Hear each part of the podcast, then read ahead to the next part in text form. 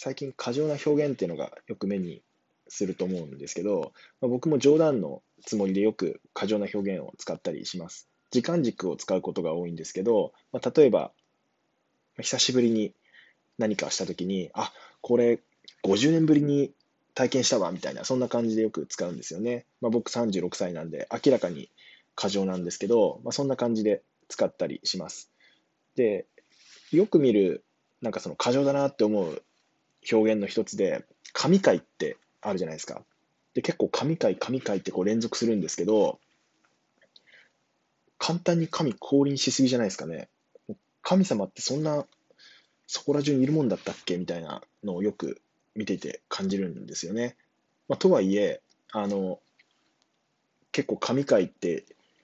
だなって感じることあるんで、まあ、僕の配信もいつか神神が降臨することを祈りたいですね。